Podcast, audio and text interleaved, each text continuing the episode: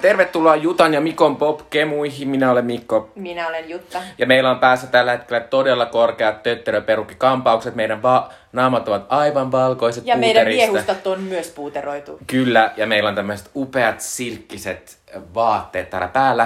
Äh, oli sikin, mutta ei ole, mutta äh, tämän päivän elokuvan äh, hahmoilla kyllä on, koska tämän päivän elokuva on äh, Valheet ja viettelijät tai Dangerous Liaisons vuodelta 88, joka on tämmöinen Glenn Close ja John Malkovichin äh, tähdittämä epokki-elokuva. Josta Äh, kuulimme juuri äsken äh, biisin, äh, jonka on äh, säveltänyt George Fenton.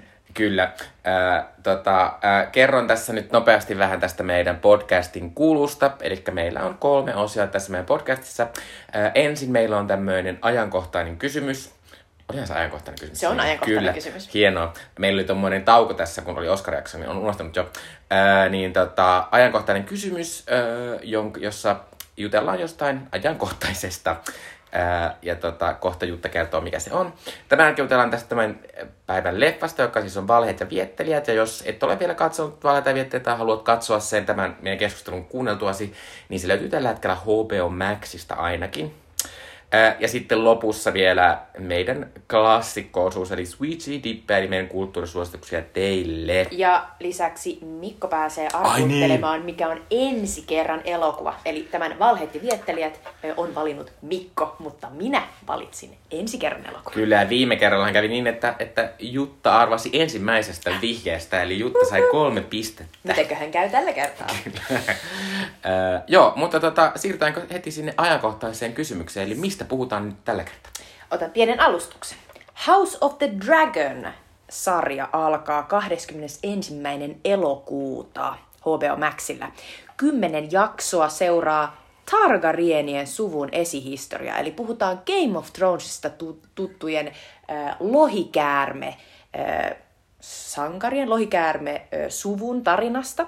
Ja, ja ei puhuta ollenkaan äh, Emilia Clarkin Daeneryksestä, eikä puhuta myöskään kenestäkään muustakaan Game of Thronesissa aikanaan olleesta hahmosta, niin kuin Ned Starkista ja muista, vaan puhutaan äh, hahmoista, jotka äh, ovat tässä äh, universumissa tai, tai tarina, tarinaversumissa 200 vuotta ennen Game of Thronesia.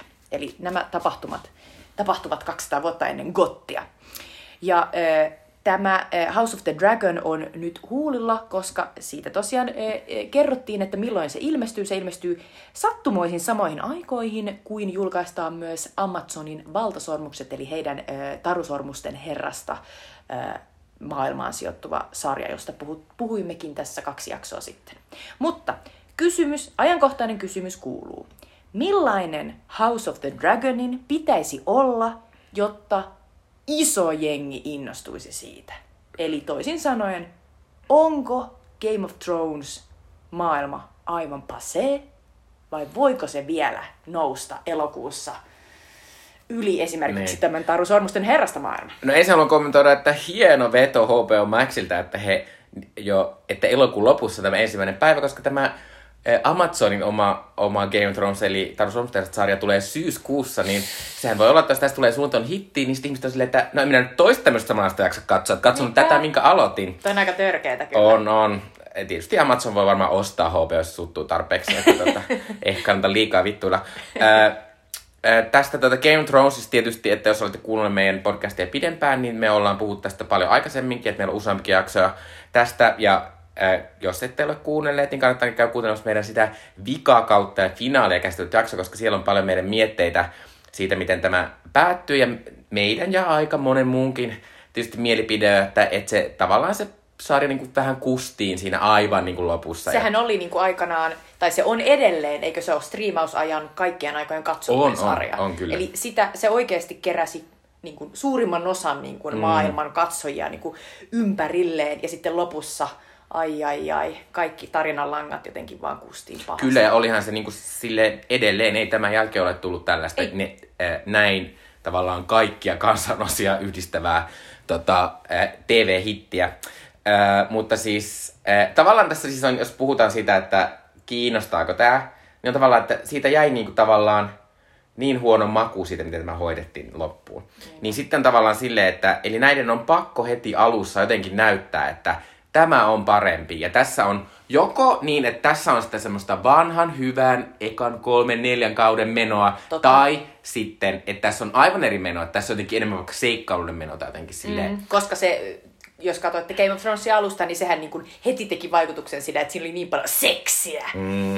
Että tämä voisi olla jotenkin erilainen. Joo, mä periaatteessa toivon, että tää on vähemmän seksiä, koska Game of Thronesissa vaan sitten seksiä, ja se on lähinnä semmoista niin naisten alistamista Mm, pääosin. se on totta. Ö, mutta tota, toki tässä on myös vähän se, että, että Game of Thrones on niin suunnaton hitti, että tän ei tarvi olla mitenkään, niin kuin, että jos tää saa vaikka neljäsosan tai lähelle puolet siitä katsojamäärästä, niin tää on ihan suunnaton suunnaton hitti. Se on totta, mutta silloin se on hitti vaan verrattuna johonkin muihin sarjoihin. Ja Niin. jotenkin ajattelee, että nämä Game of Thronesin tekijät toki ja tämän House of the Dragonin tekijät ja sitten varmasti ehkä myös HBO Maxin tyypit ja kuka tahansa, joka on ollut aikanaan Game of Thrones-fani, niin tulee aina varmaan vertaamaan kuitenkin vähäsen tätä House of the Dragonia niin kuin siihen emäalukseen. Mutta sitten toisaalta öö, samaa mieltä kuin Mikko, että se voi kuitenkin niin kuin näyttäytyä sellaisena ihan uudenlaisena, omana, niin kuin, jo- jos se onnistutaan tavallaan niin kuin starttaamaan sillä tavalla. Mm. Ja tässähän on kyse kuitenkin siitä, että nämä on aivan uusia hahmoja, vaikka kerrotaankin tämän Game tutun suvun esihistoriaa, niin tota, tää, tää voi mennä ihan eri paikkoihin. Toisaalta kun mä nähnyt niitä kuvia, niin mä oon silleen, näyttää tosi samalta. Ihan samalta Tavallaan, niin kuin, että ei siinä kuva, niin kuin visuaalisesti se ei näytä ottavan mitenkään niin kuin pesäeroa. Niin, mutta toisaalta sitähän mä kommentoin silloinkin, kun puhuttiin Hobbitista, että, mm. tai niissä Ringsista.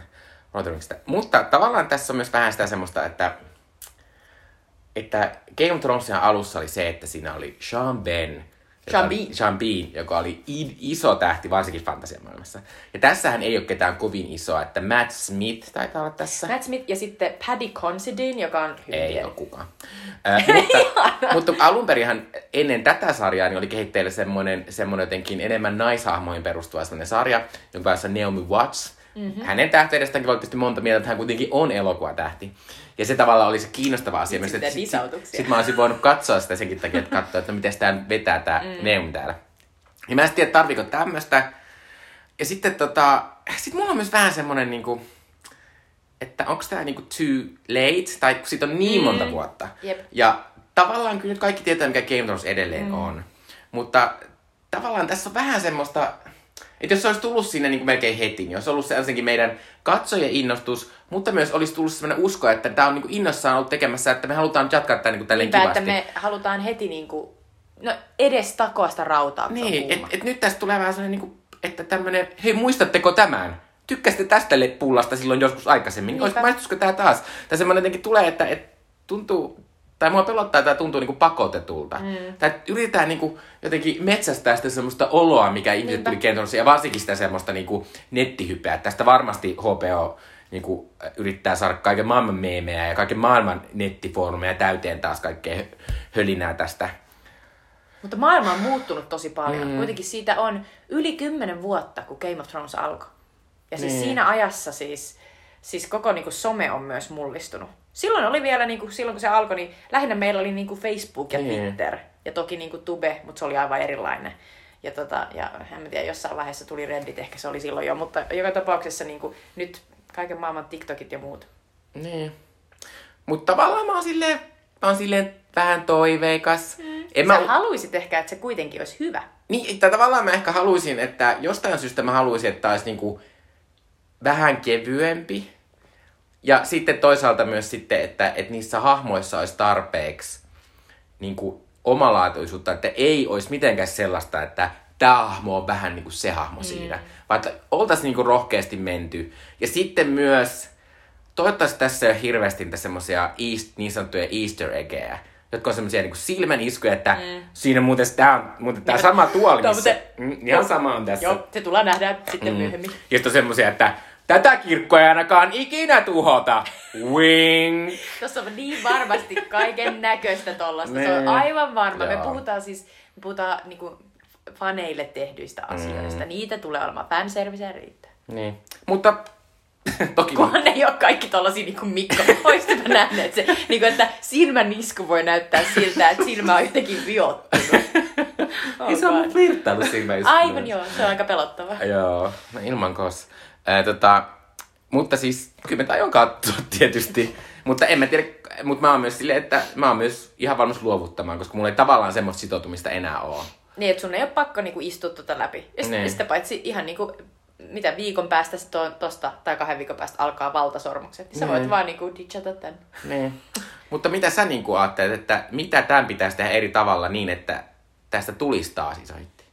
No mä oon ihan samaa mieltä siitä, että sen täytyisi niinku aloittaa tosi voimakkaasti niinku silleen vahvalla tarinalla, mega kiinnostavilla hahmoilla ja cliffhangerilla, koska sille ei voi mitään, että jotta saa jengin koukuttumaan, niin siinä pitää olla joku sellainen iso asia, niin kuin mm. esimerkiksi siinä Game of Thronesissa alussa niin oli silleen, että mitä? Aa, sisko ja veli panee toisiaan. Oha! Ja muita asioita, mutta niin kuin tavallaan se voisi olla jotain muuta kuin tällaista incesti-meininkiä ää, tota, tällä kertaa. Mutta siinä, siinä täytyy olla niin kuin verevä alku. Ja sitten mä toivoisin, että, että, tota, että tosiaan ää, käsikirjoituksessa olisi ei sellaisella päälle liimatulla woke, haluamme ottaa huomioon kaiken näköiset ja nyt emme halua enää tehdä näitä raiskari-episodeja, niin kuin meininki. Ei mitään päälle liimattua, vaan sille, että se olisi aidosti niin kuin alusta asti niin kuin mietitty, että voisiko siellä olla jotain erilaisia, niin kuin voisiko se olla ajateltu eri tavalla. Toisaalta paljon riippuu siitä, että millainen se Martinin maailma on.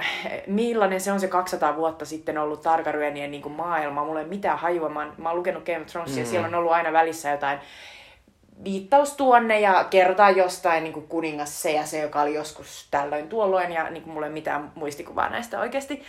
Ja tota, mutta mut, et mä toivoisin, että, että ne olisi niinku tehneet hyvässä yhteistyössä siitä sellaisen, että se ei olisi jotenkin niinku valmiiksi jo vähän kulahtanut, eikä myöskään sellainen, että se yrittää kosiskella ja olla jotenkin niinku, olla muka niinku jotenkin woke, mutta sitten se onkin jotenkin niinku, että siinä on vaan päällä joku sellainen verho ja loppujen lopuksi se on ihan samaa paskaa kuin ennenkin. Mm.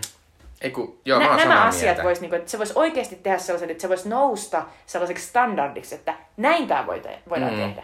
Että se olisi niinku kiinnostavaa. Ja sitten tavallaan toivon, että tästä ei tule semmoinen nykyajan esiosa, mitä niinku Disney varsinkin tekee paljon nykyisin niissä niiden niinku TV-sarjoissa, mikä on silleen, niinku, että se on jatkuvaa viittausta, jatkuvaa sitä semmoista, vai musta toivottavasti tässä niinku, osataan asettaa rohkeasti erilainen tone. Ja mä myös toivon, että jos tämä kerta sijoittuu ka- 200 vuotta, ja se ei ollut kuitenkaan kauhean edistynyt maailmassa silloinkaan. Mä toivon, että tässä myös oltaisiin silleen, että tajuttu, niin kuin, että, niin, että täällä pitää olla joku ero myös tässä kaikessa, mm. koska 200 vuotta yhteiskunnassa ja ylipäänsä maailman kehityksessä on todella pitkä Niin, aika. ja, ja tavallaan tässä Martinin siinä universumissa, siellähän on niinku, y, niinku tavallaan e, yhteiskuntia on romahtanut Niin. ja kuningaskuntia on niinku painunut unholaan. Niin tämä voisi ihan hyvin olla, tää on taas tällaista, te en tiedä mistä puhuu, mutta tämä voisi olla joku sellainen edistyksellinen Niin. tavallaan niinku eri tavalla tehty niinku maailma, joka sitten niinku, jolle tapahtuu jotain. Ja sitten me päädytään King's Landingiin ja kaikki on paskaa taas. Mm. Tämä, tämä voisi olla joku mun kortti. Kaikki on paskaa taas. Mutta, no, mutta siis, kesän lopulla sitten Odotetaan tiedämme. tätä innolla. Ja sitten kun tämä tulee, niin ehkä me sitten mahdollisesti päädytään tästä jut- juttelemaan myös podissa. Eiköhän. Äh, mutta seuraavaksi jutellaan elokuvasta Valheet ja viettelijät. Eli Valheet ja viettelijät äh, valikoitui tähän meidän elokuvapolulle sen takia, että viimeksi tässä meidän sarjassa puhuttiin elokuvasta äh, Moonstruck, josta Cher voitti Oscarin. Ja samana vuonna kun Cher voitti Oscarin, niin myös Glenn Close oli ehdolla parhaan naisnäyttelijän Oscarin saajaksi. Ja ei tietenkään tunnetusti saanut sitä sinäkään vuonna. Koska Ää, Cher sai. koska Cher sai. Mutta, ko, mutta tä, tästä in, innostuneena niin halusin sitten valita tämmöisen elokuvan, josta Glenn Close sai uudestaan Oscarin kuren sitten seuraavana vuonna, eli eh, 1989, mutta tämä elokuva on tehty siis 1988. Ja tämä on siis eh, Stephen Frearsin ohjaama eh, tämmöinen epokki, vähän harlekiinimainen, tämmöinen seksidraama meininki. Öö, ja tämä tota, perustuu, no niin, nyt tulee hienoa lausumista. Mä, No niin. öö, Choderlos de Laclos sin öö, romaaniin Les Liaisons Dangereuses, joka on julkaistu 1782, joka oli tämmöinen, Merveilleuse. joka oli tämmöinen siis kirjeromaani, eli Eli tätä, tätä julkaistiin, niin kuin, tämä romaani perustui ainoastaan näiden eh, tässä elokuvassa Glenn Closein ja John Malkovichin väliseen niin kuin, kirjeiden vaihtoon. Ää, ja sitten tästä, tästä tehtiin myöhemmin ää, myös näytelmä vuonna 1985 Broadwaylle. Ja tässä muun muassa... Se oli ekana Royal Shakespeare Company mukana Stratford upon Avonilla, mutta sitten se lähti Broadwaylle. Joo. Ja tässä muun muassa tota, oli yhdeksän, nähtäisi John Malkovichin rooli esitti Alan Rickman, joka tietysti on monelle meistä rakas näyttelijä. Äh, mutta tässä elokuvaversiossa äh, pääosissa on Glenn Close, kuten mainittiin, John Malkovich, Michelle Pfeiffer, Uma Thurman, Keanu Reeves ja Swoosh Kurtz.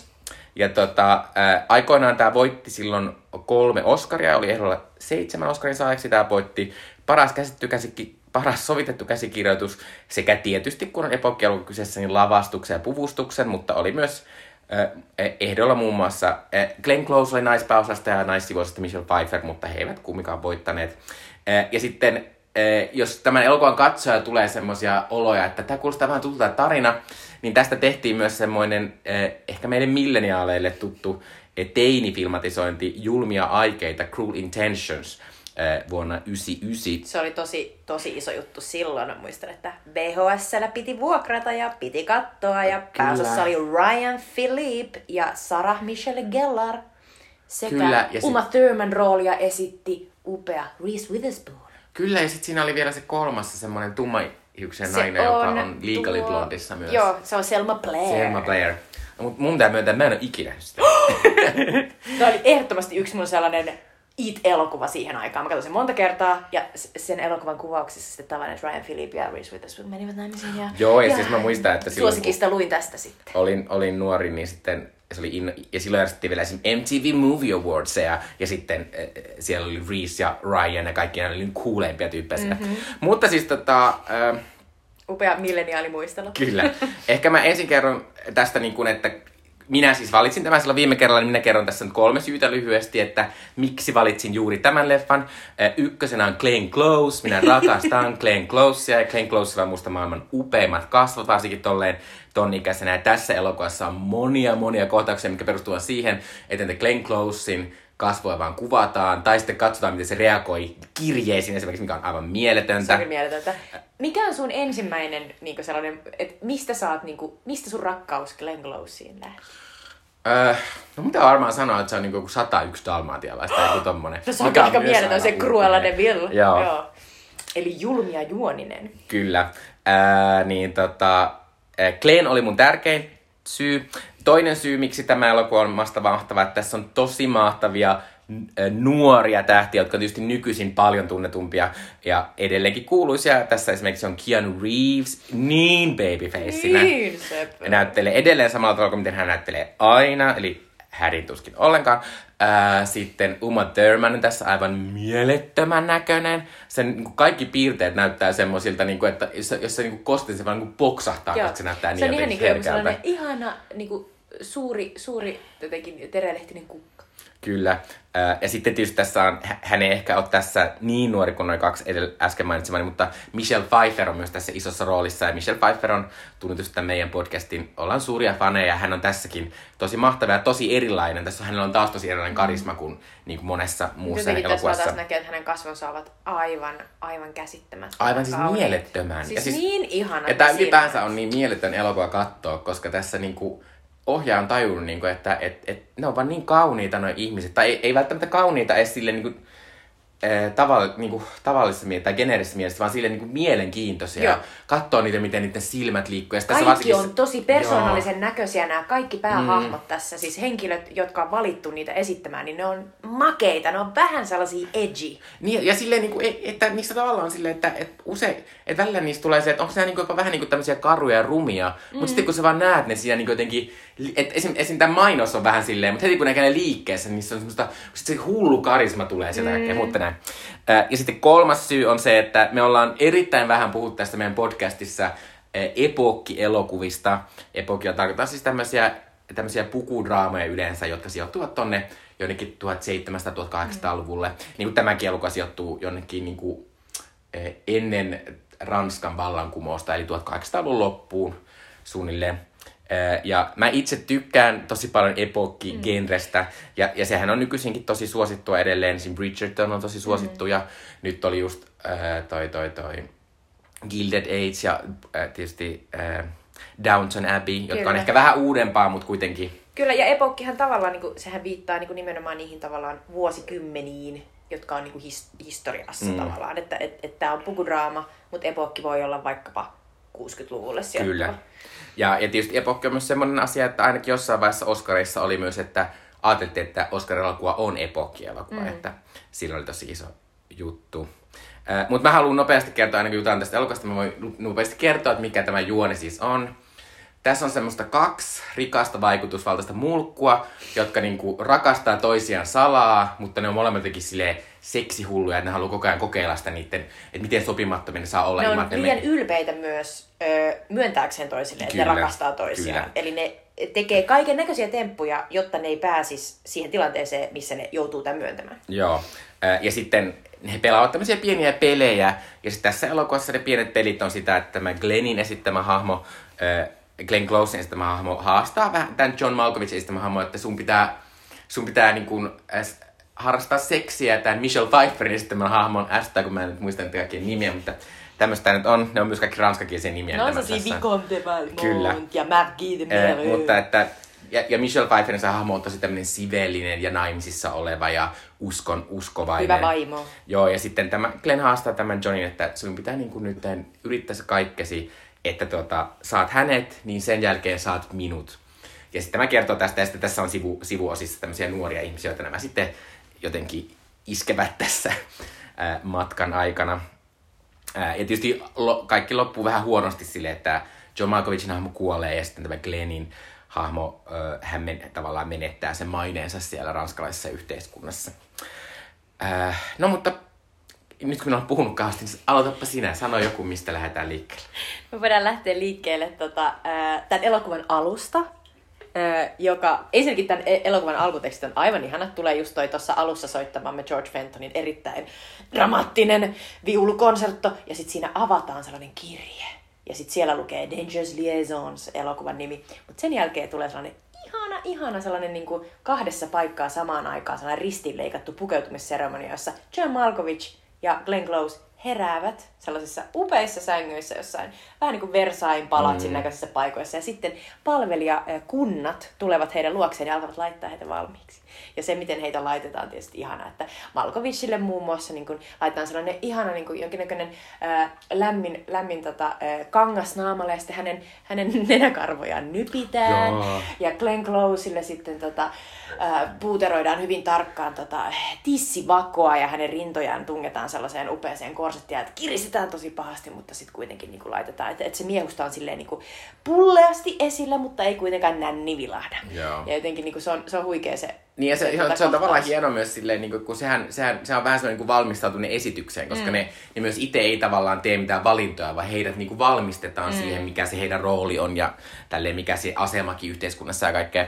Mutta se on ihan mahtavaa. Ja mä tykkään myös siitä asiasta myös, että tietysti tommosia niin kuin pukeutumisjuttuja on elokuissa niin kuin vaikka miten paljon, mutta tää on mielenkiintoinen siitä, koska tolla on tietysti myös niin kuin miesten semmoinen aika niinku pröystäilevä pukeutuminen Joo. ja meikit ja se semmoinen tekotukka. Siinä on ja... makea se kohtaus, missä näkee, että, että hänellä on sellainen niin kuin, äh, tavallaan sellaisesta äh, ruttonaamarista muistuttava sellainen cone on niin kuin siinä John Malkovichin päässä, kun häntä parfymoidaan. Hänen Joo. niin kuin, perukkia parfymoidaan. Ja kuten tiedämme historiasta, niin jossain niin kuin, äh, Maria Antoinetten hovissa, niin ei ollut vielä vessoja, että ihmiset paskansi jonnekin sinne niin kuin nurkkaan. Niin mä oon silleen, että varmasti niin kuin siellä oli kaiken näköisiä ödööreitä, niin on tärkeää parfymoida myös. Kyllä. Myös ajatellen niitä perukkeja, jotka on varmaan ei koskaan pestyjä, hemmetin hiostavia, todella kutittavia. Mä jotenkin rupesin Niin, miettimään ja siinä myös ne- heti silleen, että Ja myös ne kaikki vaatteet, ne on kaikki tiukkoja ja kireitä ja niillä on kaikilla, kaiken maailman, niillä on niin paljon, että ne varmaan hikoilemisen on kauheasti.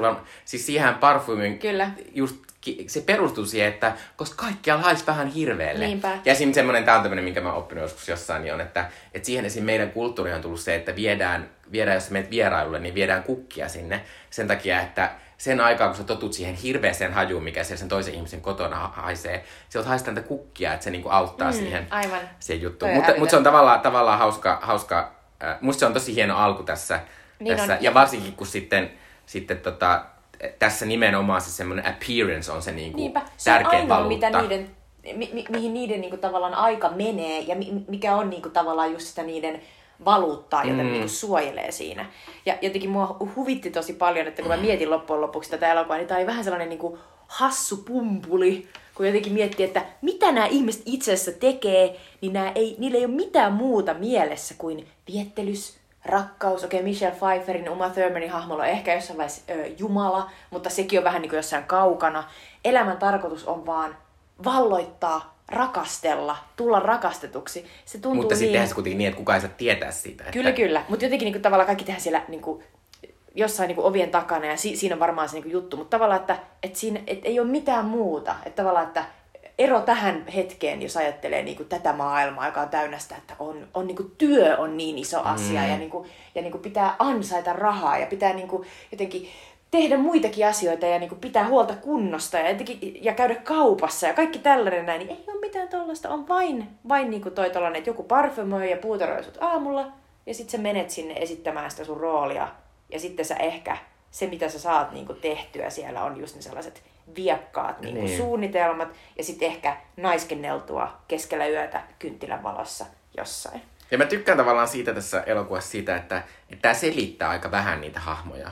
Että niissä vaan on semmoinen, että, että siinä alun siinä, koska se on se niin rituaalinen se, niin siinä on silleen, että tämä Glenn Closein hahmo on joku suunnattoman vaikutusvaltainen mm. nainen. Ja sitten se kertookin itsestään sellaisen, että hän oli niin kuin menossa sille tavalliselle niin kuin naisen tielle, missä hänet vaan niin kuin naitetaan johonkin ja hän ei saa enää ikin sanoa mitään. Mm. Ja sitten joku mies vaan naiskentelee jossain omissa, omilla teillä ja tulee joskus käymään kotona. Ja se oli vaan silleen, että hän, hän ei lähtenyt että hänestä tuli tällainen niin kuin mestari manipuloija ja valehtelija ja niin kuin ihan huippu niin kuin tällainen peluri. Joo. Äh, Mutta nyt kun puhutaan vielä tästä pukeutumisesta ja tästä, niin mun pitää sanoa, että, että tämä on niinku yksi mun lempi tämmöisiä epokikausia.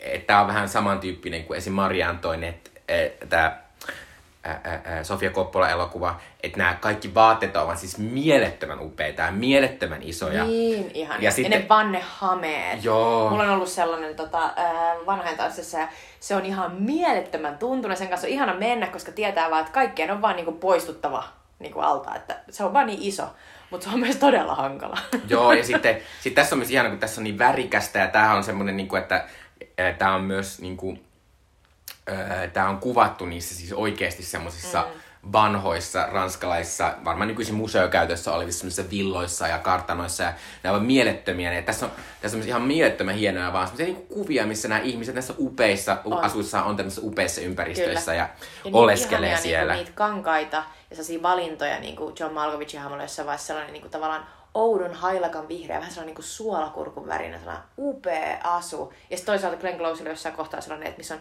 niin kuin, vau, niin kuin sellaista possun punaista niin kuin tässä miehustassa, ja sitten muuten se on sellainen joulukuusen vihreä. Joo. Ja sitten sillä on vielä jossain kohtaa sellainen valtavan iso niin kuin sellainen oikein pyöreä niin kuin sellainen huppuviitta, joka toi siis mieleen musket, siis kolme muskettisoturia ää, kirjasta. Siinä on sellainen Milady Winter, joka on sellainen super ää, cunning, niin kuin sellainen vähän niin kuin paha nainen, johon yksi niistä muskettisoturista, joku tyyli varmaan Porthos tai Athos on rakastunut. Ja, tota, ja siinä koira muskettissoturi tota, sarjassa, niin se oli sellainen valkoinen kissa. Ja muistan, että sillä oli samanlainen huppu. Se oli makea. Ää, mutta sitten toisaalta on sit se, että kun nämä naisilla on niin upeita vaatteita, ja näissä naisilla on myös tosi semmoisia, niinku, että, että se on selvästi silleen, niinku, roolin mukaan, että täällä Glenn on todella näyttäviä. Mm, Mutta sitten sit toisaalta tällä, tällä tota Michelle Pfeifferin hahmolla ne on semmoisia niinku, aika plain ja ni, ne on usein niin harmaita tai aika haaleita sävyjä. Mutta sitten toisaalta hienoa myös että tässä niinku miehillä on myös, niinku, varsinkin tällä John Michaels on mielettömän hienoja vaatteita. Ja tosi niinku koristeellisia ja, ää, ja näin. Ja sitten tietysti nämä kampaukset on aivan siis käsittämättömän hienoja. Se, ne on niin, varsinkin sen Glenn Closein hahmon. Mutta tavallaan mä, mulla on silleen niinku, ja ei- yksi asia pitää sanoa, että tässä on myös hienosti, kä- niin meikit on tosi hienot. Mm, Yleensä niitä ei ehkä, musta niitä ei korosta niin paljon elokuvissa, mutta tässä on nyt musta tuntuu tosi paljon, varsinkin sen Glenn Closein kasvoilla, niin on tosi tärkeä rooli niillä niin kuin meikeillä. Ne on niin kauniita, kun tulee sellainen, että ne on tehty silleen, ne tuntuu niinku tavallaan aidoilta sille niinku periodille, niin että et, et, että jotenkin niinku Glennin tavallaan kasvoissa niin ei ole sellaisia niinku nykymeikin niinku tavallaan mukaisia, sellaisia nykykauneustandardia mukaisia, niinku, että et ripsiä ei ole korostettu tai näin, mm. vaan että nimenomaan niinku huulia ja sit niinku poskia, just Joo. sellaisia niinku, jotenkin sellaista kukkeutta niin kuin Niin ja siis toi kukkeus on varsinkin, kun tässä siis tulee sit sellaista, että sitten tietysti tämä John, John Malkovicin hahmo onnistuu tämän, tämän niin kuin Michelle Pfeifferin hahmon niin kuin houkuttelemisessa, niin sit hänellä on usein sit silleen niin kuin todella punaiset huulet silloin, kun hän on jotenkin silleen tosi ki, ki, jotenkin innostunut tästä John, John Malkovicin hahmosta. Mutta tavallaan mä haluan tässä sen takia, että mä tykkään tästä sit verrattuna, koska meillä täällä Suomessa varsinkin epokki tarkoittaa usein tämmöistä brittiepokkia, mm. ää, missä naisilla on semmoisia vaatimattomia, mä, mä kutsun niitä tissimekoiksi. Se tarkoittaa, että niissä on semmoinen yläosa, joka loppuu aivan tässä rintojen alla, mutta niin, että ne nostaa sen asun niin, että puolet tissistä näkyy tässä kaulan alla. Ja sitten sen jälkeen on semmoinen niin käytännössä niin kuin lakana, Joo. joka menee alas ja se on, Ouch. niinku, se on musta, ne on musta aivan kamalia. Ja niissä sarjoissa myös miehet pukeutuu aina semmoisiin niinku mustiin takkeihin. Mm. Mä rakastan siis järkiä tunteet sitä semmoista brittiklassikkosarjaa, mutta ne, ne, ne kaikki vaatteet on siinä ihan hirveitä. Siinä on myös ihan eri, eri jotenkin se ä, aikakausi On, ja on, on, tyyli, on, on. ja ne on mun mielestä kans ihan hirveitä, just ne sellaiset, ja myös ne, ne hiukset, ne pikkukiharat ja muut. Niin ja ylipäänsä, että niillä on semmosia, semmosia, mä tietysti ymmärrän, että se liittyy niinku tavallaan sen ajan uskonnollisuuteen, että pitää näyttää sellaiselta jotenkin tosi niinku, Siveältä. siveältä kyllä. Mm. Että niillä on semmosia niinku noloja hattuja sellaisia, mm. mitkä muistuttaa niitä, ää, mikä sarja on, mi, mi, tota toi, Mä oon silleen, kiva, miss, missä. Elis- Elisabeth Moss esittää sitä semmoista ää, na, naista, joka pakotetaan niinku synnyttäjäksi, koska siellä yhteiskunnassa... Aa, joo, joo, toi tota, hand, handmaid. Kyllä, niin se muistuttaa niitä. Joo, aivan. Joo, niin tavallaan musta on ihan ihana katsoa tämmöstä, mm. koska tässä se on niin jotenkin, jotenkin tavallaan runsas se koko juttu. Ja, ja toinen, mikä tietysti on, että nyt Bridgerton on menossa Netflixissä. Mä katsoin sen toisen kauden tässä, se oli musta vähän karsee, mutta siinähän on se sama tissimekko juttu. Äh, niissä, siinä on tehty semmoisia juttuja, että ne voi olla vähän juhlallisia ne tissimekot, niissä voi olla semmoisia mm. niinku, vähän semmoisia niinku se vähän strasseja se rikkoo kaavaa? Kyllä, mutta ne silti on musta ihan hirveitä. Niinpä. Äh, Mutta pitää nyt sanoa tässä niinku, tavallaan, että tämä on toisaalta semmoinen niinku, tietyllä tavalla, että tässä on myös semmoisia kohtauksia, mitä ei välttämättä ehkä nykyisin tehtäisi tai ainakaan suvaittaisi. Äh, Esim. tässä on semmoinen kohtaus, missä tämä, tämä John Malkovicin hahmo äh, niin kuin, tavallaan niin kuin, äh, raiskaa Uma Thurmanin hahmon tai pakottaa hänet ainakin niin kuin, tämmöiseen niin kuin lemmenleikkiin. Äh, ja se on niin kuin, tavallaan aika, aika kauheata. Ja sitten tässä on toisaalta tosi vahva semmoinen niin manipuloinnin ja semmoisen, niin että jos ei nyt väkivaltaa käytä, niin sitten niin kuin, vaan niin kuin manipuloidaan se ihminen niin kuin luovuttamaan. Kaasuvalo. Kyllä. Tässä on ihan mieletön gaslighting kohtaus, jossa toi tota, John Malkovicin hahmo käytännössä niin kuin, äh, vakuuttaa Michelle Pfeifferin siitä, että Michelle Pfeiffer on niin kuin, ollut hirveä häntä kohtaan. Niin se täytyy välittömästi niin kuin, tehdä kauheasti asioita ja pitää John Malkovicista oikein hyvää huolta.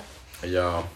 Että, että tässä on semmoistakin sitten, mutta, mutta mä ehkä ajattelen, että se on toisaalta ehkä vähän ajankuvaa varsinkin tuolla 1800-luvulla, koska se ei tota, ole. Mutta toisaalta tässä on niinku, mua vähän ärsyttää tässä elokuvassa se, että tässä annetaan niin koko ajan ymmärtää, että myös Glenn on aivan samanlainen tämmöinen hullu seksuaalinen Ja seikkailija siinä kuin onkin sellaisia kohtauksia, missä se menee makkariin ja siellä on aina joku mies odottamassa, joka vaan pussailee sen kättä. Niin. Ja, ja, ja Glenn Close silleen, voisit vähän niin kuin fiiliksellä, voisit puhua vähemmän. Niin, niin. Ja että miksi kuulostat enemmän. joltain romanssiromannilta. Mutta tavallaan mua niinku harmittaa se, että et, miksei tässä ole sitä semmoista niinku niiden naisten seikkailua. Että mm. se tosi paljon on sitä semmoista sen John Malkovicin semmoista röyhkeyttä. Ja se, se on toki niinku, John Malkovich on ihan mahtava tässä ja tosi mahtavasti näyttelee sitä hahmoa.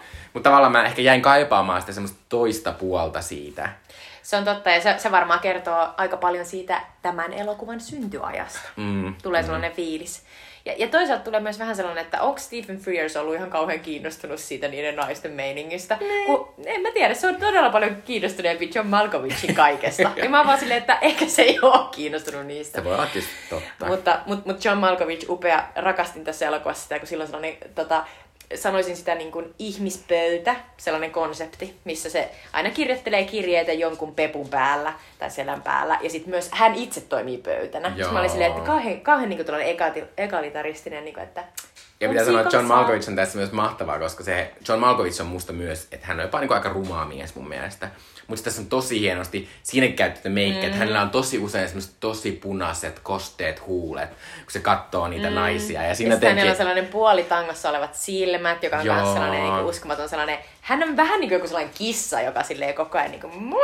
Mm. Niin jotenkin fiilistelee ympäriinsä. Joo, mutta äh, mä nyt haluan tässä vähän aikaa jutella tästä Glenn Closeista, koska mm-hmm. Glenn Close on, että tavallaan tämä on, tämä on ihan mahtava elokuva siinä, että on silleen niin kuin, varmaan näin näyttelyllä aivan mielettömään hauskaa tehdä tätä, koska tämä Glenn Close on tässä, niin kuin, silloin, se on tosi jännää, että siitä välittyy semmoinen niin tietynlainen uhka ja semmoinen niin kuin hullu valta, mutta aina kun hän puhuu, niin se on tosi semmoinen hillitty ja kohtelias ja semmoinen jotenkin, kauan semmoinen jotenkin lämmin ja luottavainen. Ja sitten tulee heti semmoinen jotenkin myös semmoinen joku hullu, niin kuin, vähän sen kuitenkin valtatrip, että hän voi olla tämmöinen, koska hänellä on niin kuin, tälleen vaikutusvaltaa mm-hmm. kaikkiin. Mm-hmm. Ja hän niin kuin, vaan siirtelee nappuloita jollain laudalla, ja ne kaikki on siirtoja. Niin, niin, niin. Ja sitten hän kuitenkin on sit niin tavallaan hyvä tässä ja vaikutusvaltainen, että kaikki, hän niin kuin, luottaa, että ne kaikki niin kuin, onnistuu, mitä hän niin kuin, tekee. Et se, on, se on tosi mahtavaa välillä vaan katsoa ja Kyllä. kuunnella sitä. Ja, ja musta Glenn osaa, osaa esittää sen sellaisen niin kuin valtavan määrän energiaa, joka on patoutunut johonkin ihmiseen, mutta jota hän ei päästä, niin kuin, mm. jota hän pitää siinä pinnassa, että se näkyy hänen silmistään, niin, vähän hymystään. Ja ikään kuin must, must Glennin hahmossa tulee sellainen hybris, koska se, jos mikä on niin kuin tarina siitä, että se intoutuu ajattelemaan liikaa, että se pystyy kontrolloimaan kaikkea. Mm. Ja sitten se John Malkovich menee ja rakastuu oikeasti siihen mm. Michelle Pfeiffer, joka on sille ihan sellainen siis kaikki romahtaa, koska mm. se ei pysty kontrolloimaan sitä asiaa. Niin se on niinku just sellainen klassinen, että se on niinku niin täydellisen verkon niinku tavallaan punonnut, että sit siltä jää huoma- huomiotta se, että niinku tavallaan siellä onkin joku valtava, valtava niinku... Niin ja sitten toisaalta myös sit se semmoinen, niinku, että, et, että on, on niin jotenkin silleen, se on niin tärkeä se oma asema, ja se, miltä niinku vaikuttaa, että ei voi päästä niinku irti ikinä, että sun koko ajan pitää olla semmoista tietysti jotenkin niinku, jännit, jännitteessä, mutta se on ihan mahtavaa. Ja sitten vaikka sanoinkin tuossa aiemmin, niin tässä on, niinku, tässä on tosi, tämä varmaan siis Steven Frears niinku rakastaa Glenn Closein naamaa, koska tässä on todella paljon, vaan semmoista, missä Glenn Close tekee. Vaikka se juttelisi jonkun muun kanssa, niin tässä on su- su- semmoisia keskusteluja, missä kuvaa sitä Glenn Closea sille oikeasti niinku 20 sentin päästä. Niin että me nähdään ne kaikki mielettömät piirteet ja se Glenn Closein outo nenä ja jotenkin... Ja sitten se mielettömät silmät, jotka on vähän niinku, siinä on vähän niinku tota, sama silmä niin kuin kahteen kertaan. Joo. Se on niin kuin mieletön. Siinä on jotain sellaista outoa. Sitten Glenn, Glennillähän on mielettömiä pisamia, mutta ne ei näy niin kuin tässä oikeastaan. Koska... Ei kun näkyy aika paljon, koska, niin. koska, mä, koska tässä on niin hauskasti silleen, niin kuin, silleen, että siinä näkee, että sillä on aika niin. paljon meikkiä, mutta sitten se jotenkin haihtuu se meikki niin, niin että sitten ne pisarat näkyy. Joo. Joo, se on totta. Että ne on, että ne on tosi hienoja. Ja sitten pitää sanoa, että tässä siis lopussa käy sit niin, että tämä että tämä John Malkovicin hahmo, niin kuin, ö, tota, sitten hänen tämä kaikki ve- vehkeilyt niin kuin paljastuu ja sitten ö, Keanu Reevesin hahmo niin kuin tappaa hänet semmoisessa miekkaottelussa, kaksintaistelussa, kaksintaistelussa. Ö, ja sitten hän kuolee ja sitten hän, hän tota, sanoo tälle Keanun hahmolle, että julkaisen nämä tämmöiset kirjat, joita minulla on täältä Glennin hahmolta, että sitten hänenkin mainensa niin menee. Ja sitten, tota, ja sitten tämän jälkeen, kun tämä, sitten se, tämä niin Glennin hahmo on kuullut, että tämä Johnin hahmo on kuollut, niin, tota, niin, niin, niin, niin sitten tässä on aivan siis käsittämättömän mahtavaa. Siis se on niin mieletön. Tämmöisiä kohtauksia enää tehdä, missä, missä, missä kuuluu vaan se, eka kuuluu semmoista niin märinää vaan, ja sitten tota, semmoiset, semmoiset hienot, upeat niin palatsin ovet vaan räjähtää auki ja se niin kuin, tulee sieltä se Glenn Close niin kuin, huutaa ja sitten sen, sen niin kuin, suu on niin kuin, näin, niin kuin, silleen niin kuin, jalkapallon se on, kokonen. Semmoinen... Se on vähän niin kuin se leuot olisi mennyt sijoiltaan. Eikö joo. Se on se niin käsit, ja sitten siinä alkaa kuulua semmoinen ihan mieletön huuto ja sitten se alkaa niin kuin, räiskiä niitä semmoisia tosi kalliin näköisiä asioita, kun vaan pölyä, että siellä alkaa pölytä asioita, kun se vaan heittelee niitä. Ja sitten just hänellä on näitä palvelijoita ja seuranaisia, ja sitten ne yhtäkkiä tulee sinne näin, ja sitten se, sit on mahtavaa katsoa, miten ne seurannaisetkin reagoi siihen, kun se niinku vajoaa sinne maahan ja kun jatkaa sitä huutamista, ja sitten huutaa just niille, että menkää nyt niinku vittuun täältä. Ja se on niinku musta aivan siis niin hieno se on, asia. Se on aivan siis tai oikeasti mä, niinku, mä oon katsonut elokuvaa ehkä joku neljä kertaa, ja mä aina kuvaan sen mun kännykällä. Eli mulla, mulla, on neljä videota mun kännykässä, kun, mä, kun se tekee sen. Se on, se on ihan beyond meemimateriaali. Joo. Se on niin upea, se on niin, se on niin voimakas, se on niin mahtava. Se on, se on just sellainen niinku tavallaan Oscar performance. Eikö joo joo. To the max. Ja mä muistan, että mä siis aikanaan, äh, mä nauhoitin tämän VHSlle, kun mä asuin kotona, silleen salaa, mulla oli paljon sellaisia nauhoitin salaa ja katson täällä koulun jälkeen. Ja tää oli just sen takia myös, koska tässä oli noita seksijuttuja, jotka oli vähän silleen hui. Mutta tää oli muutenkin vähän jännittävää. Ja tää kohtaus oli myös sellainen, joka niinku silleen oli jotenkin tosi jännittävää. No niin, Mä muistan, että mitä ihmettä. Jotenkin jä, jäi ymmärtämättä hieman nyansseja, mutta niinku Glenn Closein mielettömyys kyllä jäi mieleen. Joo. Eh, mutta pitäisikö, kun, kun sitten juttaisit tämmöisen mie, niin kiinnostavan kysymyksen, että minkä takia tämä Glennin hahmo oli niin musertunut. Että oliko hän sen takia, että se John kuoli, vai, vai jotenkin sen takia, että sit se jotenkin ties, että se kuoli jonkun muun rakkauden tähden periaatteessa. Niin. Niin, koska mulla tuli tällainen ajatus, että heti siinä elokuvan loputtua mä tajusin, että, että se mikä sitä Glennia alkaa siis oikein jäytää, senhän niin kuin näkee, kun sitä kuvataan hyvin läheltä mm. siinä kohtaa, kun sille alkaa käydä ilmi, että John on paitsi niin kuin vallottanut sen Michelle Pfeiffer, eli niin kuin se aikoo nyt claimata sen, sen tota, palkintonsa, niin, niin, niin, se ei myöskään ole niin kuin enää entisensä. Joku on muuttunut. Mm. Ja sitten sille käy ilmi, että et, et jossain vaiheessa, mä ajattelen, että sille käy ilmi, että se ymmärtää, että se John on oikeasti siis rakastunut. Ja se tapa, millä se John puhuu sit Michelle Pfeifferista, mm. on niin kuin outo ja erilainen. Että ei ne tolla tavalla puhu, kun ne puhuu niistä vallotuksista. Ja jotenkin niin kuin, et, et jotenkin siinä kohtaa, niin onko, niin, mitä sä oot mieltä? Onko se niin, että se on, että se on vaan musertunut, koska se rakastaa sitä Johnia ja se John on kuollut? Vai onko siinä osa myös sitä, että se tajuaa, että se John on kokenut jonkun suuren rakkauden, joka ei ole niin kuin tavallaan heidän välinen asiansa. Ja sitten tavallaan se ei ollut se Glenn, jonka kanssa se John mm. koki ton suuren rakkauden, mutta onko se Glennkaan kokenut niin kuin tavallaan kenenkään kanssa sellaista rakkautta ehkä? Tuleeko se ajatus sen no, mieleen? No mä ehkä ajattelen sen siis nimenomaan sen takia, että et, et se kuolee, sen, että et, et se, niinku, se, et se niinku huutaa suree sen niinku rakkauden takia. Että et niiden se rakkaus oli kuitenkin niinku tosi isoa, mutta sitten jostain syystä tämmöisen oudon pelaamisen ja semmoisen niinku, semmoisen ajatuksen, että meillä on aikaa ja valtaa ja rahaa niin kuin ikuisesti, että voidaan ihan hyvin leikitellä tässä niin kuin vaikka miten kauan, niin sitten tavallaan, että niillä on se rakkaus, mutta sitten se ei niin kuin ikinä, ikinä niin kuin pääse esiin. Koska tässä on semmoinen outo kohtaus, missä ne on joulujuhlissa. Ja tässä tavallaan on semmoinen outo, että kaikki tietää, että John Malkovichin hahmo on niinku ihan semmoinen kusipää. Ja semmoinen kaikki tietää, mikä sen maine on. Että se on semmoinen, joka naiskentelee ympärinsä kaikkea. Mutta silti tämä Glennin hahmo on semmoisessa joulujuhlissa. Koko ajan on käsi kyynkässä ja niin siellä suutelee käsiään mm. niinku tälle. Et ne esiintyy niinku pariskunta. Eikö niin, niin, mikä on tosi kummallinen siinä, koska tässä kuitenkin on sitten tavallaan se, että Glennin hahmo on kuitenkin tämmöinen ehkä niinku sivellinen ja häneltä kysytään neuvoja nimenomaan tämmöisissä niinku, hei, miten kasvatan tyttäreni, että hänestä tulee niin jotenkin... Hän on vähän vanha piika, johon voi luottaa. Eikö, joo, joo. Niin sitten on hassu, että siinä oli tommonen outo niinku, parivaljakko niinku ihan julkisesti. Niin sen takia mä jotenkin ajattelen, että, että sen takia se Glenn siinä suree, että se nyt tajus, että, että nyt mä menen, että mä niinku liian myöhään niinku tein mitään, niin sitten mä menetin tämän miehen tässä. Ja toki tässä sitten tulee sit lopulta se, että sitten tämä Glennin mainekin sitten menee. Mutta, mutta mä, en, mä en usko, että se niinku liittyy siihen kohtaukseen. Joo. Ehkä, että sehän ei murehdi, murehdi siinä sitä mainetta. Tosi, tosi hyvin perusteltu. Kyllä se varmaan niinku, kuulostaa uskottavalta. Tai jotenkin, niinku, että et, et, et se kuitenkin oli niinku, suurin tavallaan se sen rakkaus niinku sitä Johnin mm. kohtaan. Ja just se, että koska se oli nainen tossa yhteiskunnassa, niin se ei voinut niinku, mm. tavallaan lähteä siihen. Ei myöskään sen takia, että miten se oli niinku, rakentanut sen niin ja sitten tavallaan kun siinä oli myös, että heidän kohtaamista aina oli selvästi vähän semmoisia salaisia. Ja mulle tuli aina sellainen että aina, aina tapahtui illalla, että mm. ne aina oli semmoisia, että jotain oli tehty ja sitten oli menty yhteen ja puhuttu Niinpä. niistä asioista. Ja, että, joo. Mutta siitä tulee just sellainen, että, että tässä elokuvassa, kun usein kaikissa tällaisissa niin periodidraamaissa, epokeissa, äh, niin kuin, jotenkin tarjotaan sellainen, että tässä he ovat lapsina tälle, tälle, tältä he näyttivät, kun he tapasivat. Ja tämä uskomaton asia, kun he olivat kaksikymppisiä, tapahtui, ja nyt he ovat aina edelleen niin kuin tästä aivan paskana. Mm. Niin tässä ei tule mitään sellaista flashbackia.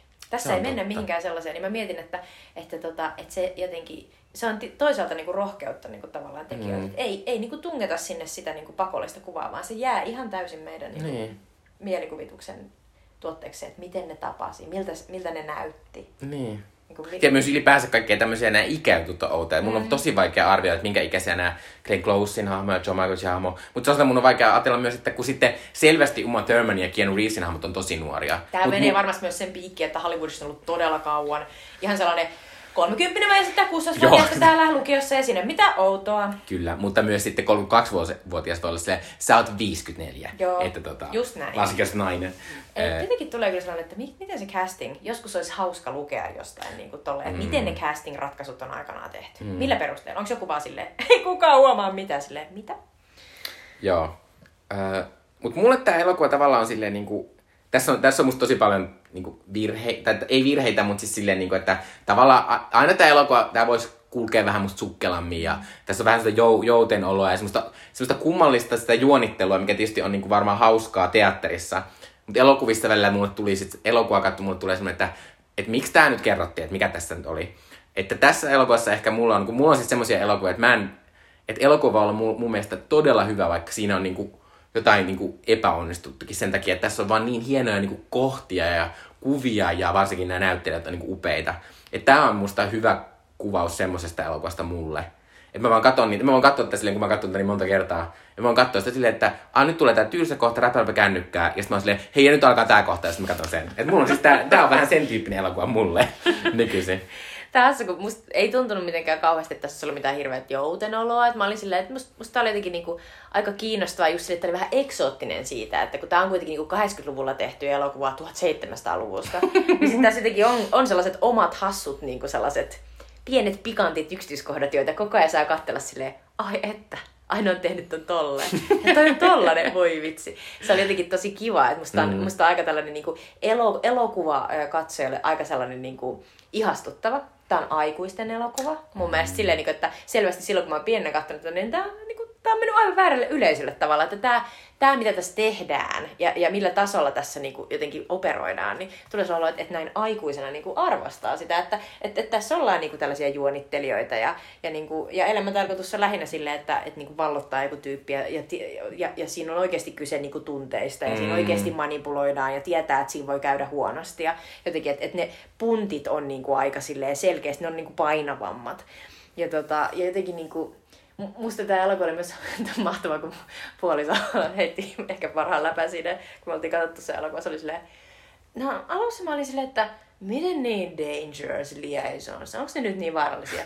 Mut sit se yksi kuoli ja sitten se toinen menetti maineensa. Oli aika vaarallisia. Mutta mut niin tavallaan se ajatus siitä, että tämä on niin jotenkin sellainen dramaattinen tämä elokuva, niin tämä myös lunastaa itsensä. Ja, tää oli jotenkin niinku, ja, ja, myös, että tämä oli yksinkertaisesti vaan niin ilo katsoa, niin kaunis, outo ja, ja jotenkin niinku sellainen poikkeuksellinen. Ja, ja mä oon samaa mieltä kuin Mikko, että, että muakin ahdisti se kohtaus, missä se Malkovicin hahmo niin kuin käytännössä raiskaa siis Uma Thurmanin ja sitten Uma Thurman sen jälkeen heti sellainen Little Minx, joka haluaa mm. lisää seksiä, joka on tietysti ta- täysin tällaista sisäistettyä naisvihaa ja kaiken näköistä niin tällaista vanhaa trooppia, joka siihen aikaan oli ihan tavallista. Mutta tota, tavallaan tätä voi katsoa ihan niin kuin teoksena, jossa on tällaisia niin kuin oman aikansa pikoja. Mm. Ja, ja sitten todeta vaan, että oh well, niin kuin, että kyllä minä silti edelleen nautin tästä. Että se oli hienoa. Joo, kyllä mäkin nautin. Ja sit tässä, tässä on semmoinen tietty vaaran tuntu, mikä on musta niin todella viihdyttävää. Ää, ja sitten sana vielä tämmöinen loppu, että että hu, ää, tässä myös oli semmoinen hauska, mikä tietysti kertoo 1800-luvun elämästä, mutta tässä oli semmoinen kohtaus, missä, missä Uma Thurmanille on, sille hahmolle on, niin kuin, hänellä on niin kuin määrätty, että tämä on tämä sun puoliso sitten. Ja siinä on tämä, että how old is he? 36. 36? He's an old man! Niinpä. Ja mä oon 36. Niinpä, you old man. Mutta tolla mä olisin, koska luultavasti mä olisin kuollut about neljän vuoden päästä. Että... niin. Mut niin, on vaarallista. On vaarallista. Ää, Ää, ja mun mielestä tämä, Must... tämä on ihan mahtava. Mun täytyy sanoa, että tämä oli loistava valinta. Mm. Kiitos Mikko. Musta oli tosi hauska katsoa. Ja mä toivon, että tässä meidän elokuvapolulla tulee lisää tällaisia hauskoja yllätyksiä. Kyllä. Ää, seuraavaksi sitten Sweet Chili Dippejä. Eli Sweet Chili Dipit vielä meidän kulttuurisuositukset teille. Mun kulttuurisuositus on vähän tällainen ö, epätavallinen, eli ö, uuden tänä vuonna ilmestyvän pelin tiiseri. Eli Returned Monkey Island. Äh, Monkey Islandit on tällaisia äh, 90-luvun alussa, äh, eka tuli 92, tehtyjä äh, seikkailupelejä tietokoneelle. Ää, niitä on ilmestynyt tosi monta, mutta mä oon aikanaan pelannut ö, ykköstä, kakkosta ja kolmosta. Ja ne on tosi klassisia pelejä, niissä on tosi hauskaa huumoria. Niissä seikkaillaan sellaisilla Karibian saarilla ja pääosassa on sellainen Guybrush Threepwood-niminen tollo jäbä, joka aloittaa sen ensimmäisen pelin sanomalla My name is Guybrush Threepwood and I want to be a pirate. Ja se tulee sellaiseen niin kuin, upeeseen satamaan ja, ja yrittää nyt sitten tulla merirosvaksi eri tavoilla. Mahtava jatkuma, kun meidän viime jaksossa oli suosituksena se se uh, Our Flag Means Dead, jossa myös mies yritti Niinpä! No tässä on sama meininki. Ja, tota, ja, ja sitten hän tietysti uh, törmää sellaiseen inhottavaan uh, myöhemmin tom, zombi, zombimuotoon muuttuvaan LeChuck-nimiseen uh, merirosvoon ja saa hänestä verivihollisen. Ja sen lisäksi hän rakastuu uh, upeaan kuvernööri Elainiin, joka on siis tietysti tällainen super mahtava feministinen hahmo, ilman että tarvii sanoa feminismiä ollenkaan. Hän on vaan sellainen, että no, yritän hoitaa näitä asioita, mutta sitten se on tällainen mies, joka niin kuin, rakastuu muuhun ja voi ei, pitää mennä pelastamaan se taas. Mutta se on tota, aivan superhauska pelisarja kaikille tällaisille niin kuin ysäri, ysäripelaajille tota, ö, olennainen useimmiten. Tästä puhutaan kaiken näköisessä porukassa töissäkin. Lucas Arts ö, ö, julkaisi tämän pelin, ö, sen pelin tekijät ö, Ron Gilbert ja Dave Grossman ovat nyt siis ilmoittaneet, että heillä tulee ö, viimeinkin jatkoa nimenomaan näille ensimmäiselle, ensimmäiselle kahdelle pelille. Eli he tekivät yhdessä samalla porukalla kaksi ekaa peliä aikanaan, eli Secret of Monkey Island sekä Monkey Island 2 LeChuck's Revenge. Sen jälkeen yksi, eli tämä Ron Gilbert lähti kävelemään, ja sen jälkeen tehtiin sellainen kolmas Monkey Island, joka oli tehty sellaisella hienolla kalvoanimaatiolla. Ja se oli ensimmäinen Monkey Island, jossa oli myös äänet, se oli niinku tällainen upeasti ääninäytelty juttu näytti tosi sellaiselta Disney-elokuvamaiselta. Ja, tota, ja se on se, minkä mäkin olen pelannut monien muiden tavoin ekana. Ja sen jälkeen mä oon löytynyt vasta nämä kaksi ekaa, jotka oli siis sellaisia niin kuin, ö, tekstiseikkailuja. Niin kuin, että ei ollut, ei ollut ääntä vielä, mutta oli mahtavat musiikit Michael Landin tekemät. Ja nyt siis tässä ö, Return to Monkey Islandissa niin on nämä alkuperäiset tekijät, Michael Land tekee musiikit, sekä sitten tästä kolmos, ö, kolmospelistä tuttu Dominic Armando, joka on tämän Guybrush Street Foodin ääni. Mahtava tyyppi. Ja, tota, ja tästä siis tuli sellainen tiiseri, jossa siis äh, sellaiset zombimerirosvot, äh, yksi soittelee viulua, yksi heittelee sellaisia kamoja sellaiselle niin kuin lastausalukselle, ta, laiturille. Sitten siinä on sellainen äh, niin kuin kallo, joka hyppii. Se on sellainen niin kuin selkeä viittaus tässä kolmospelissä esiteltyyn Murray The Demonic Skull-hahmoon. Ja sitten se yhdessä vaiheessa Kallo sanoo vaan, Ron Gilbert told me he'd never make another Monkey Island unless... Ja sitten se työnnetään siitä tota veteen ja sitten tulee Return to Monkey Island, joka oli ihan sellainen Wah! Ja samaan päivänä, kun tämä tuli tämä tiiseri, mun veljeni mun vanha kaverini laittoi mulle samaan aikaan tyyliin WhatsAppissa silleen, oletko nähnyt tämän? Ja sitten mä menin töihin, niin mä siellä kuulin silleen, Jutta, oletko nähnyt tämän? Eli tää on erittäin tärkeää meille kaikille Monkey Island faneille. Ja se on hauskaa tietää ehkä näin leffa-faneille se, että Ron Gilbert, joka tämän Monkey isänä pidetään, niin hän aikanaan keksi tehdä tämän Monkey pelin, koska hän oli äh, Disneyn äh, Pirates of the Caribbean, sen hemmetin laitteen fani. Ja hän oli wow. silleen, että olisi mahtavaa päästä pelaamaan tämän, tämän laitteen niin kuin, tavallaan maailmaan. Sitten hän teki tämän ja myöhemmin tietysti on tehty nämä mm. hemmetin elokuvasarjat, joiden pääosassa on Johnny Depp. Mutta niin tämä, tämä kaikki lähti siis siitä Disney Pirates of the Caribbeanista aikana. Milloin, mille konsolit tämä tulee? Tä, tästä ei vielä kerrottu mitään muuta, kun se tulee tänä vuonna. Okei. Okay. Eli ei tiedetä, tuleeko niin. Mä voin sanoa tämmöisen hauskan jutun kun mä näin, että Jutta oli valinnut tämän, niin mä, mä, mä tietysti mä tiedän, että Jutta on niin tärkeä Jutta, mutta silti mä ajattelin, että tää on niin kuin, siis Donkey Kongille jatkossa. Donkey Kong on siis sarja, semmoinen vanha peli, missä semmoinen gorilla kulkee niin kuin ylös alas näin, että se hakkaa. Ja semmoinen mies juoksee sitä karkuun näin. joo, ja se mieshän oli myöhemmin, eikö se ollut Maria? Kyllä, joo, kyllä. Mutta siis joo, tää on vähän erilainen, mutta tää on siis sellainen, missä oli aina sellaisia hauskoja putsleja ja myös sellaista wink wink suoraan niin pelaajille. Mun mielestä neljäs seinä rikotaan, usein nämä päähaamut sanoo silleen, että oh no, I'm in a video game tyyppisesti. Ja sitten siinä on just sellainen X marks the spot, aina etsitään niin kuin, jostain aarretta ja sitten se aina löytyy paikasta, johon on laittu X. Ja tällaista niin kuin hassuttelua. Onko tietoa, milloin tämä julkaistaan? Siis vuonna 2022, eli Kyllä. tänä, tänä, vuonna, vuonna että... tänä vuonna jo. Ja tätä odotetaan nyt ihan super, super innoissaan. Ja tota, en voi muuta sanoa kuin, että alkuperäinen jengi koossa taas. Mahtava homma. Minun suositukseni on Fleet-animaatiodokumentti Yle Areenassa. Yle Areena on tehnyt tämmöisen kulttuurityön, kun ne ovat valinneet dokumenttifestareilleen tämän, tämän tanskalaisen elokuvan. Tämä siis oli tuossa Oscar-gaalassa, josta puhuttiin viimeksi, niin kolmen Oscarin ehdokas. Se teki tämmöisen kla, niin kuin, ennen näkemättömän kompon, että se oli ehdolla siis parhaan dokumentin, parhaan animaatio, parhaan vieraskielisen elokuvan sarjoissa. Ei voittanut näistä mitään, mutta se nyt ei haittaa. Jäi ää, kyllä mieleen selvästi. Kyllä, ää, ja tota, Tämä on siis Jonas Pohe Rasmussenin ohjaama dokumentti, ja tämä kertoo tarinaa hänen ystävästään, joka on tämmöinen Afganistanista, niin Afganistanista ää, lopulta Tanskaan päätynyt ää, pakolainen. Ja tota, ää, tässä on ideana se, että, että, että tämä kertoo tämä hänen ystävänsä ää, tavallaan kun hänestä on tullut tämmöinen niin todella menestynyt ihminen ja hän on, hän on niin kuin Amerikassa luennoi asioista, hän on tämmöinen niin tiedeyliopistoihminen, ää, niin sitten hän kertoo, että hän kertoo, että kun hän ei ole kertonut, hän on sanonut kaikille, että hänen perheensä on niin että hänellä ei ole perhettä, koska hän ei ole halunnut muistella tätä niin kuin, kokemusta. Mutta että sitten hän niin kuin alkaa kertoa siitä, että millaista se oli olla nuori poika Afganistanissa jos, ja sitten piti lähteä pakolaiseksi ensin Venäjälle ja sitten lopulta sen pitkän pitkän matkan kautta niin kuin Tanskaan. Ja tämä on tietysti tosi, tosi niin kuin ajankohtainen dokumentti nyt, koska meillä on tämä Ukrainan sota ja siihen, siitä johtuva pakolaisuus nyt käynnissä.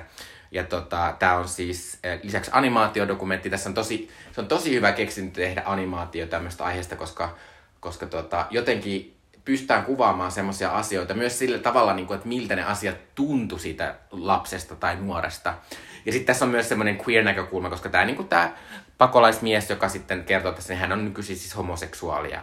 Ja niin kuin tavallaan, niin siinä, se on tavallaan tosi monta tasoa.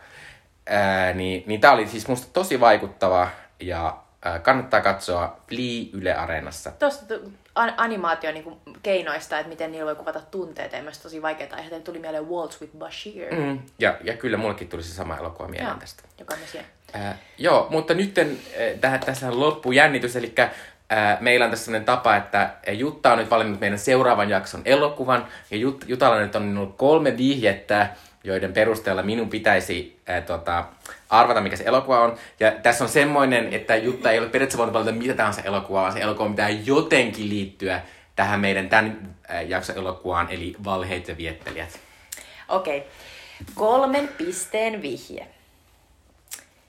Glenn Close on tässä elokuvassa sivuosassa, mutta tämän elokuvan pääosassa on Jutan suosikkinäyttelijätär ja miespääosa esittää Jeremy Irons.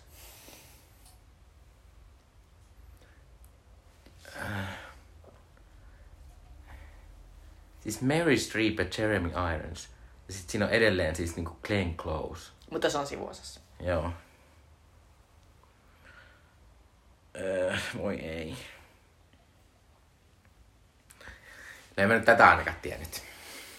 Tää on oikein hankala. Nyt tulee, nyt tulee, a, a, nyt tulee helpotuksia. Okay. Se perustuu vuonna 1982 julkaistuun Isabelle Allenden esikoisromaaniin, jossa kerrotaan, öö, mä en saa omasta käsialasta selvää, kerrotaan tällaisen perheen elämästä neljän sukupolven ajan keskellä keski-amerikkalaisen öö, maan poliittista myllerrystä. Ja tää on se helpompi.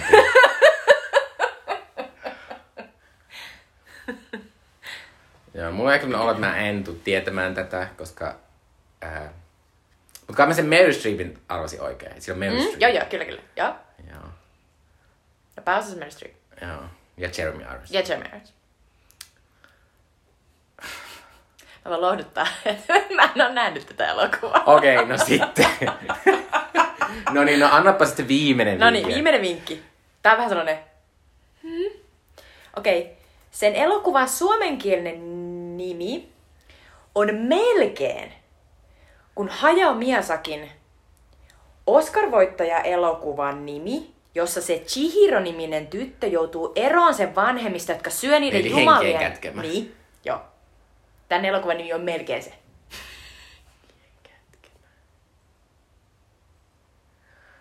Hengen kätkö.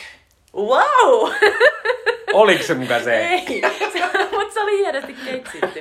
Okei, okay, okay. tämän elokuvan nimi on Henkien talo. Se on ö, vuodelta 1993. Se kertoo tosiaan tällaisen Thinly Veiled chileläisperheen tarinan. Esittääkö nämä kaikki hahmot siis chileläisiä? Mä en siis, se, se, se, se perustuu tällaiseen Isabelle Allenden tota, maagista realismia edustavaan uh. ää, kirjaan, jossa siis esimerkiksi tämä Meryl Streepin esittämä päähahmo on perheen matriarkka ja telekineetikko, selvä näkijä. Ja, tota, ja siinä on jotenkin upeita asioita, kuten Jeremy Irons ja sitten hänen miestään, mutta sitten pienemmissä rooleissa on Winona Ryder, Antonio Banderas ja sitten myös Glenn Close. Mutta se on hyvin pieni Mutta tota, tai ainakin näin mä oon arvioinut, koska mä en ole nähnyt tätä elokuvaa. Mutta ensi kerralla siis katsotaan Henkien talo, joka on siis House of the Spirit, sen on ohjannut ruotsalainen Ville August, Oho. joka on varmasti hänen niin kuin, ö, niin kuin top kolme ohjauksia, joita kukaan tietää, koska kukaan ei tiedä mitään. Hän on ollut siis aiemmin naimisissa ö, ton, ö, ö, Pernilla Augustin kanssa ja tästä, tästä sitten tämä nimi voi jotain meille sanoa. Mutta tota, Ää, Kysyn sulta tämmöisen kysymyksen, että tiedätkö mistä me löytyy? Löytyykö me mistään? Mä oon aika varma, että tämä voisi löytyä, mä en ole siis tarkistamaan pahoillani, mutta tämä voisi löytyä esimerkiksi Apple TVltä tai, tai tota, ö, niin vuokrauspalveluista. vuokrauspalveluista. Mahdollisesti. Tämä on tietysti hyvin, hyvin ö, ei, ei niin kuin tunnettu elokuva, koska, koska tota, olen katsonut paljon Merylin leff- leffa, mulla on vaan muutamia, joita mä en ole nähnyt, ja tämä on yksi niistä. No mutta hyvä syy katsoa siis. Eli ensi kerralla sitten mennään Chileen Marilyn kanssa. Niinpä, Henkien talo. Moikka! Moikka!